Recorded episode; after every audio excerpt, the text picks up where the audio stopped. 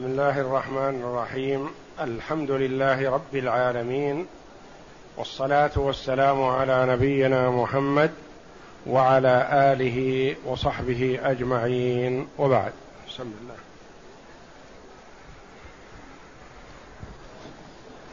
الحمد لله رب العالمين والصلاة والسلام على أشرف الأنبياء والمرسلين نبينا محمد وعلى آله وصحبه أجمعين. يقول المؤلف رحمه الله تعالى صلى الله عليه وعلى آله وصحبه وسلم تسليما مزيدا. الصلاة هذه هذه تكملة خطبة المؤلف مؤلف العقيدة الذي هو شيخ الإسلام ابن تيمية رحمه الله بعد قوله وأشهد أن لا إله إلا الله وحده لا شريك له إقرارا به وتوحيدا وأشهد أن محمدا عبده ورسوله صلى الله عليه وعلى آله وصحبه وسلم تسليما مزيدا. نعم. الصلاة في اللغة الدعاء. قال الصلاة تعالى الصلاة في اللغة هي الدعاء. يعني كلمة الصلاة في لغة العرب الدعاء. لأن الله جل وعلا قال لعبده ورسوله محمد صلى الله عليه وسلم وصل عليهم إن صلاتك سكن لهم. صل عليهم وهم أحيا أتوا بالصدقه فقال اللهم صل على آل أبي أوفى. فالصلاة لغة في وضعها اللغوي وضع العرب. قبل الشرع بمعنى الدعاء. والنبي صلى الله عليه وسلم لما سأله السائل هل بقي من بر أبوي شيء بعد موتهما؟ قال عليه الصلاة والسلام نعم. الصلاة عليهما والاستغفار لهما وإنفاذ عهدهما وصلة الرحم التي لا توصل إلا بهما وبر صديقهما. خمسة مكملة للبر بعد الموت. الصلاة عليهما المراد بالصلاة عليهما ليس المراد صلاة الجنازة وإنما المراد الدعاء لهما. فكلمة الصلاة في أصل اللغة الدعاء والصلاة في اصطلاح الشرع أقوال وأفعال مخصوصة مفتتحة بالتكبير مختتمة بالتسليم التي هي الصلوات الخمس وما يتبعها من نوافل الصلاة. فالمؤلف الشارح يريد أن يعرف كلمة الصلاة. صلى الله عليه وعلى آله وصحبه.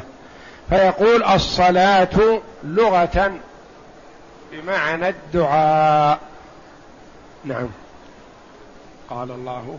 قال الله تعالى وصل عليهم إن صلاتك سكن لهم وأصح ما قيل في صلاة الله على رسوله هو ما ذكره البخاري في صحيحه عن أبي العالية قال صلاة الله على رسوله ثناؤه عليه عند الملائكة.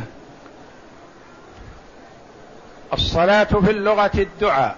طيب ماذا يطلب من الله جل وعلا في قولنا اللهم صل على محمد أو نقول صلى الله عليه وعلى آله. ما المراد بطلبنا الصلاة على محمد صلى الله عليه وسلم من الله جل وعلا؟ قال المؤلف رحمه الله وأصح ما قيل في صلاة الله على رسوله يعني أولى الأقوال وأصحها لأن فيه أقوال في صلاة الله على رسوله منها الرحمة وهذا قول ضعيف. أصح ما قيل هو ما رواه البخاري رحمه الله تعالى في صحيحه عن أبي العالية قال صلاة الله على رسوله هي ثناؤه عليه عند الملائكة. ثناؤه عليه في الملأ الأعلى. فمعنى قولك اللهم صل على محمد اللهم أثن عليه عند الملائكة. ثناء الله على رسوله عند الملائكة الذين هم الملأ الأعلى. وقيل الصلاة صلاة الله على رسوله بمعنى رحمته إياه. وهذا قول ضعيف. لما؟ لأن الله جل وعلا جمع بين الصلاة والرحمة في آية واحدة من كتابه. أولئك عليهم صلوات من ربهم ورحمة. الآية في سورة البقرة.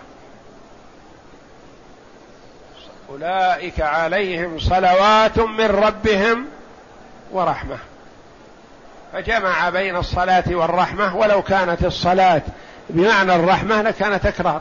أولئك عليهم رحمة من ربهم ورحمة.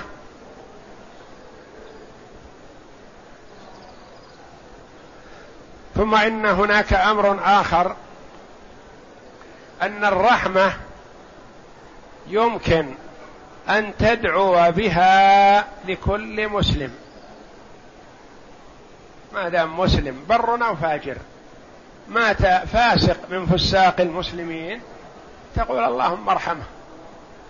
اللهم ارحمه رجل صالح تقول اللهم ارحمه أحد الصحابة الخيار تقول اللهم ارحمه الخلفاء الأربعة تقول اللهم ارحمهم. لكن اختلف العلماء رحمهم الله في الصلاة على غير الأنبياء.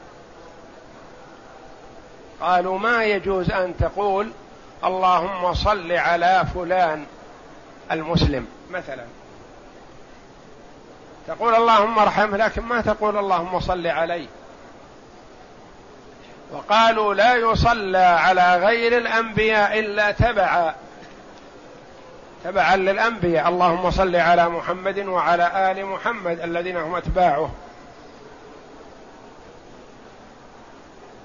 اللهم صل على محمد كما صليت على إبراهيم وعلى آل إبراهيم إنك حميد مجيد. وتقول مثلا اللهم صل على محمد اللهم صل على الصحابة الكرام اللهم صل على التابعين الذين تبعوهم بإحسان.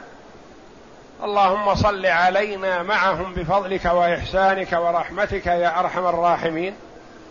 فتصلي على غير الأنبياء تبعا يعني مع الأنبياء لكن هل يصلى على المرء الفرد استقلالا هذا محل خلاف. كثير من العلماء لا يجيز أن تقول اللهم صل على فلان غير الأنبياء. والرحمة تسألها لكل مسلم. فهذه أدلة على أن المراد بالصلاة غير الرحمة. وأن المراد بصلاة الله على عبده ورسوله هي ثناؤه عليه بال عند الملأ الأعلى كما فسر ذلك أبو العالية فيما رواه عنه الإمام البخاري. نعم. والمشهور أن الصلاة من الملائكة الاستغفار كما في الحديث الصحيح والملائكة يصلون على أحدكم ما دام في مجلسه الذي فيه. يقولون اللهم اغفر له اللهم ارحمه. والصلاة من الملائكة الصلاة من الملائكة يعني الملائكة تصلي على محمد صلى الله عليه وسلم. كما قال الله جل وعلا إن الله وملائكته يصلون على النبي. فما المراد بصلاة الملائكة؟ إذا عرفنا أن صلاة الله على عبده هي ثناؤه عليه في الملأ الأعلى. المراد بصلاة الملائكة هي الاستغفار. هذا هو المختار وقيل في هذا أقوال. بمعنى أنهم يستغفرون له. وكما قال عليه الصلاة والسلام الملائكة يصلون على أحدكم ما دام في مجلسه الذي صلى فيه. وقال يقولون اللهم اغفر له اللهم ارحمه. يعني يطلبون له المغفرة والاستغفار. هذا هو الاستغفار. فصلاة الملائكة الاستغفار. نعم. ومن الآدميين التضرع والدعاء. والصلاة من الآدميين لغة التضرع والدعاء يعني التضرع إلى الله جل وعلا والدعاء. يدعو الله لهذا يقول صل عليه بمعنى ادعو له. والله جل وعلا قال وصل عليهم إن صلاتك سكن لهم. فكان عليه الصلاة والسلام يطبق ما أمره الله جل وعلا به فجاء أبو أوفى بزكاته فقبلها النبي صلى الله عليه وسلم منه وقال اللهم صل على آل أبي أوفى. فهو يدعو له صلى الله عليه وسلم. إذا فالصلاة من الله الثناء عند الملأ الأعلى.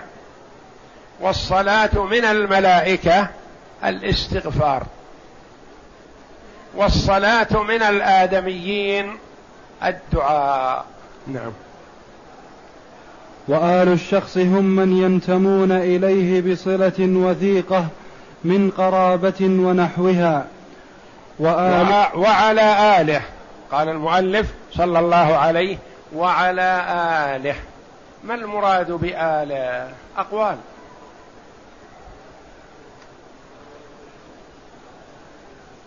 يقول المؤلف وآل الشخص هم من يمتون إليه بصلة يعني بينهم وبينه صلة صلة وثيقة إما أنهم من ذريته أو إنهم من أزواجه أو إنهم من أقاربه أو إنهم من أتباعه. ومشجعين له والمقلدون له على خير أو شر. بصلة وثيقة من قرابة ونحوها أي متابعة وتقليد. أو كانوا من شيعته. نعم. وهؤلاء آل الشخص. لأن الله جل وعلا قال ويوم القيام ويوم, قي ويوم الساعة أدخلوا أدخلوا آل فرعون أشد العذاب. آل فرعون ليس المراد بآل فرعون أولاده وأهله وإنما أتباعه كلهم معه في العذاب. نعم. وآله صلى الله عليه وسلم يراد بهم أحيانا من حرمت عليهم الصدقة وهم بنو هاشم وبنو المطلب. نعم ويراد بهم. ويراد بهم أحيانا كل من تبعه على دينه. و... وآله صلى الله عليه وسلم آله عليه الصلاة والسلام قيل فيهم أقوال. أحيانا يراد بهم من حرمت عليهم الصدقة. وهم بنو هاشم وبنو المطلب. لأن الصدقة لا تحل لمحمد ولا لآل محمد. ما المراد بآل محمد الذين لا تحل لهم الصدقة إذا, قل إذا قلنا أتباعه هم أتباعه على دينه يعني كل مسلم لا تحل له الصدقة لمن تعطى إذن؟ لا. وإنما إذا قيل آله الذين حرمت عليهم الصدقة فهم نوع خاص. أحيانا يراد بهم أزواجه وذريته. وأحيانا يراد بهم كما ورد في بعض الأحاديث علي رضي الله عنه وفاطمة وأولادهم.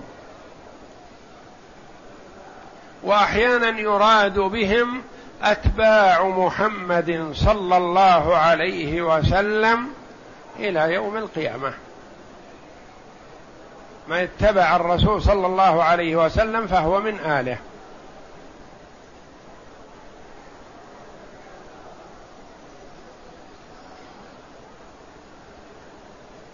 وآله صلى الله عليه وسلم يراد بهم أحيانا من حرمت عليهم الصدقة. بنو هاشم الذين هم قرابته. وبنو المطلب وهم بنو عمه. فيه مثلهم من بيوت قريش. لكن لكون بني المطلب مع بني هاشم في جاهلية وإسلام. جعلهم النبي صلى الله عليه وسلم من آله الذين لا تحل لهم الصدقة ولهم حق في الغنيمة. لهم خمس الخمس. في الغنائم لهم خمس الخمس.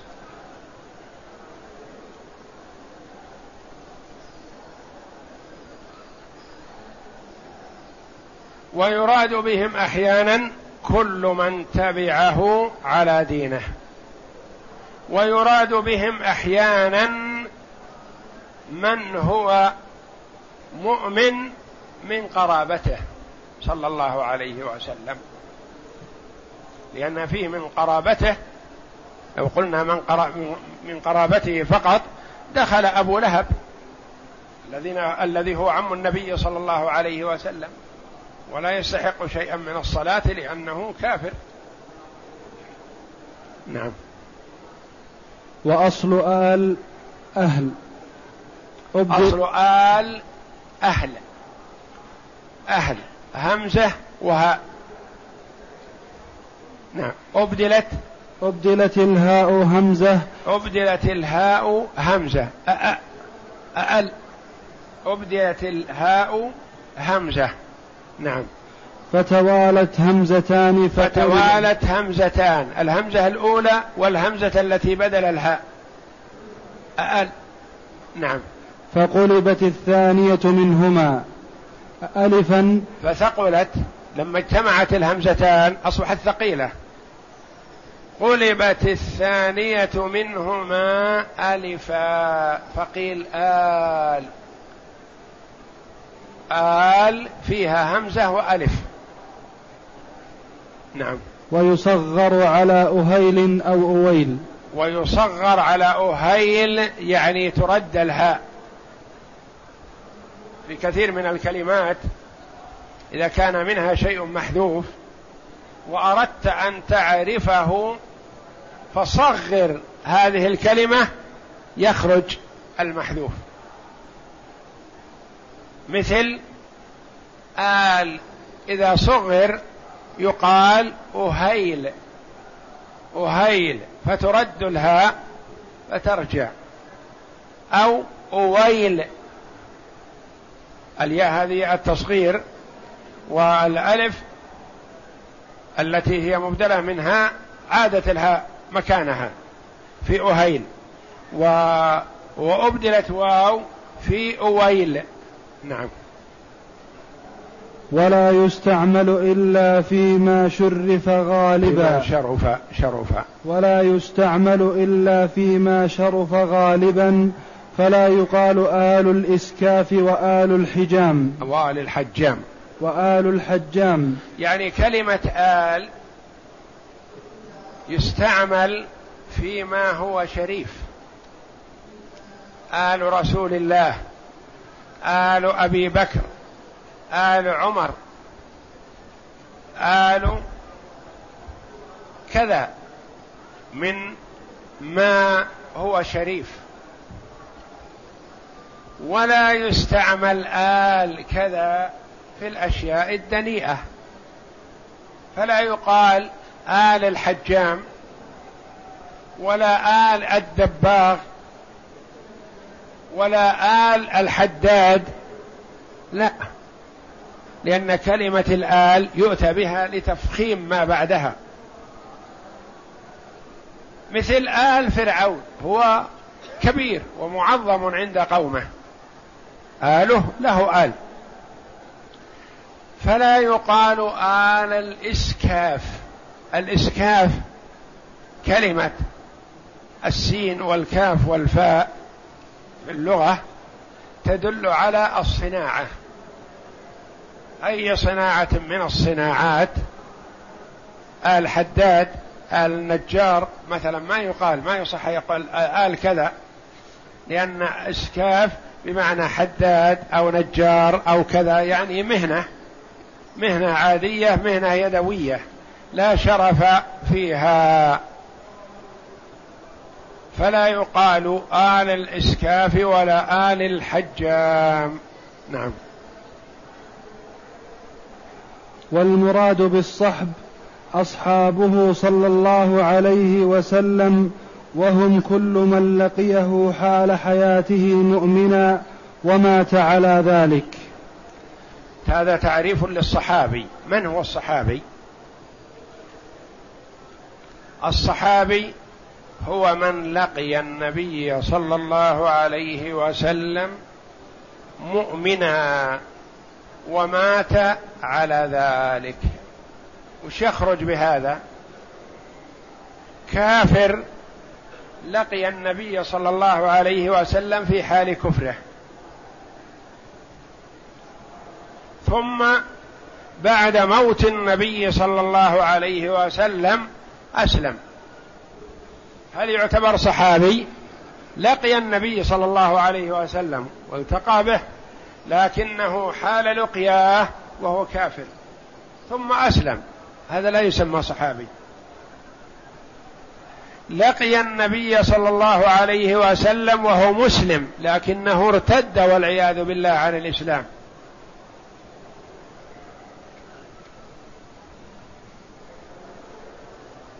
كابن خطل مثلا.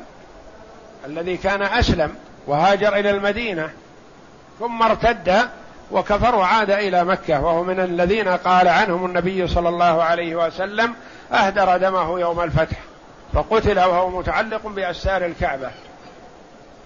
هذا ما يقال له صحابي لأنه مات كافرا والعياذ بالله ارتد عن الإسلام. فتعريف الصحابي من لقي النبي صلى الله عليه وسلم مؤمنا به ومات على ذلك. فيخرج من لقي النبي حال كفره ثم أسلم ما يقال له صحابي. حتى وإن اسلم وحسن إسلامه. ومن لقي النبي صلى الله عليه وسلم في حال إسلامه ثم ارتد عن الإسلام بعد ذلك فلا يقال له صحابي.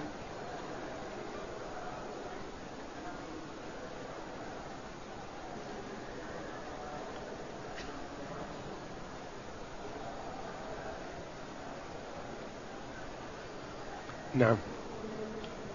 والسلام اسم مصدر من سلم تسليم من سلم. من سلم تسليما عليه. بمعنى طلب له السلامة من كل مكروه. والسلام سلام.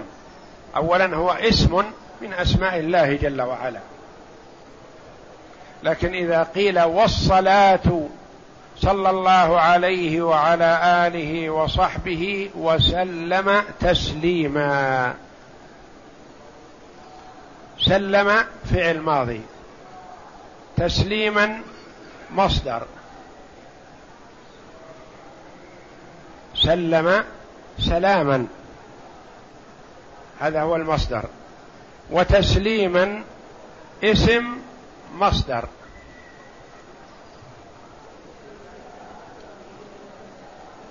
والمراد بالسلامة والسلام طلب له السلامة من كل مكروه. فنقول صلى الله عليه وسلم يعني سلم عليه سلمه من كل مكروه صلى الله عليه وسلم. وهو أي السلام اسم من أسماء الله جل وعلا كما هو في سورة الحشر. ومعناه بالنسبة لله جل وعلا السلام هو البراءة والخلاص من النقائص والعيوب. أو أنه هو الذي يسلم غيره جل وعلا.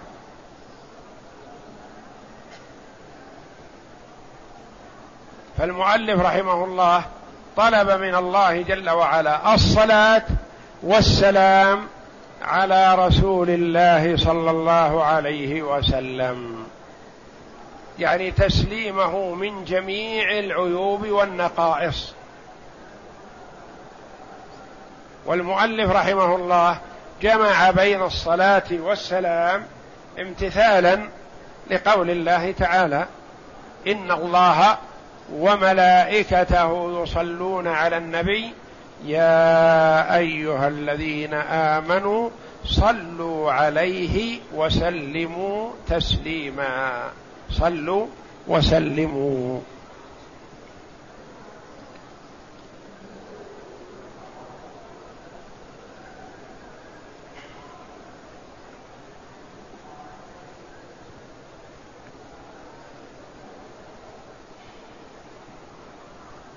قوله أو الذي يسلم على عباده المؤمنين في الآخرة. يعني هذا تفسير للسلام الذي هو اسم من أسماء الله جل وعلا. فهو اسم من أسمائه تعالى ومعناه البراءة والخلاص من النقائص والعيوب. أو الذي يسلم على عباده المؤمنين في الآخرة. يسلم عليهم في الآخرة لأنه ورد في الحديث أن الله جل وعلا يسلم على عباده في الآخرة. وقول المؤلف رحمه الله صلى الله عليه وعلى آله وصحبه وسلم. صلى وسلم. هذه جملتان. خبريتان مرادا بهما الإنشاء. هناك جملة خبرية مرادا بها الإنشاء. وما الفرق بين الخبر والإنشاء؟ الخبر هو ما احتمل الصدق والكذب. والإنشاء ما لا يحتمل صدقا ولا كذب. يعني دعاء.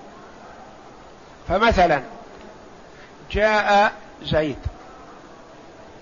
هذا يحتمل الصدق والكذب. يحتمل أنه جاء ويحتمل أنه كذب. ما جاء زيد. هذه ماذا نسميها؟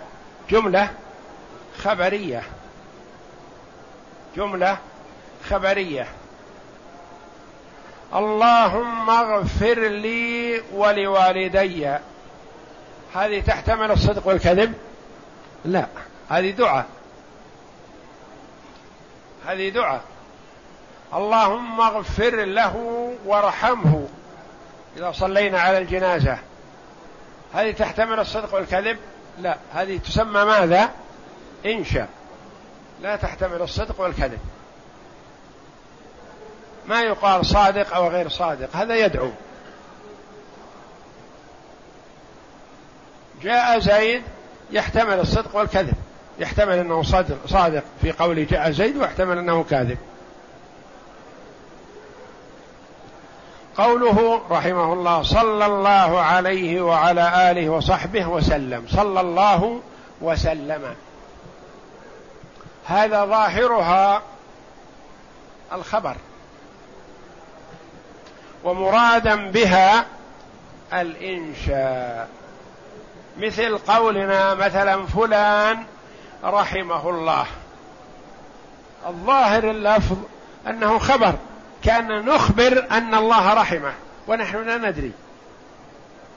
فما يصح أن نخبر أن فلان. فقولنا هنا صلى الله عليه هذا ظاهره اللفظ خبر. والمراد أننا ندعو الله بالصلاة والسلام عليه. مثل قولنا رحمه الله ظاهره أننا نخبر أن فلان رحمه الله والحقيقة أننا ندعو له بالرحمة ندعو الله له بالرحمة. نقول رحمه الله ندعو الله له بالرحمة. كذلك صلى الله عليه وسلم. صلى الله عليه وسلم ظاهرهما جملتان ظاهرهما الخبر ومعناهما الإنشاء يعني الدعاء. نعم. وهو اسم من أسمائه تعالى ومعناه البراءة والخلاص من النقائص والعيوب. أو الذي يسلم على عباده المؤمنين في الآخرة. سلام عليكم بما صبرتم. نعم. ومزيد صفة لتسليما صفة لكلمة تسليما وعلى آله وصحبه. وسلم تسليما مزيدا يعني مكررا مكثرا مستمرا. ما ينقطع. صفة لتسليم بان التسليم مزيد. نعم. وهو اسم مفعول من زاد المتعدي والتقدير مزيدا فيه. مزيدا صفة لتسليما وهو اسم مفعول. اسم مفعول من زاد. زاد يزيد المضارع مزيد اسم مفعول.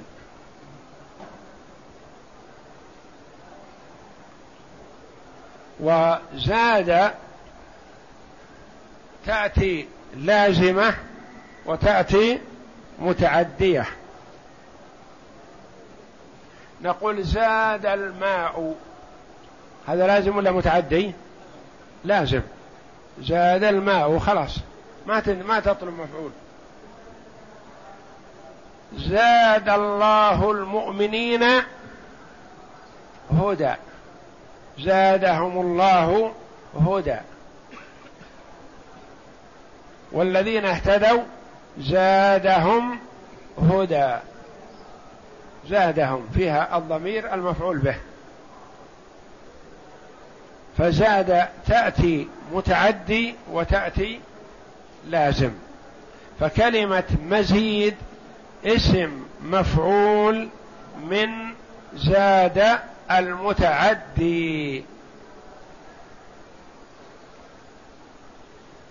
والتقدير مزيدا فيه يعني التسليم.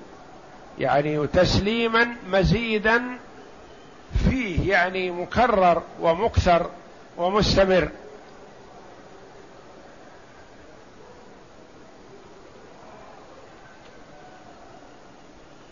وخلاصة قول المؤلف رحمه الله تعالى صلى الله عليه وعلى آله وصحبه وسلم تسليما مزيدا أن الطلب أن هذا طلب صلى الله عليه.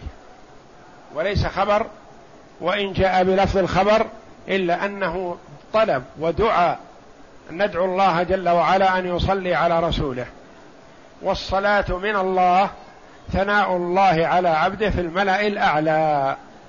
والتسليم تسليمه من النقائص والعيوب وتسليمه من الآفات والصوادف لأن الله جل وعلا هو السلام وهو الذي يهب السلامة لعباده والله أعلم. وصلى الله وسلم وبارك على عبده ورسول نبينا محمد وعلى آله وصحبه أجمعين.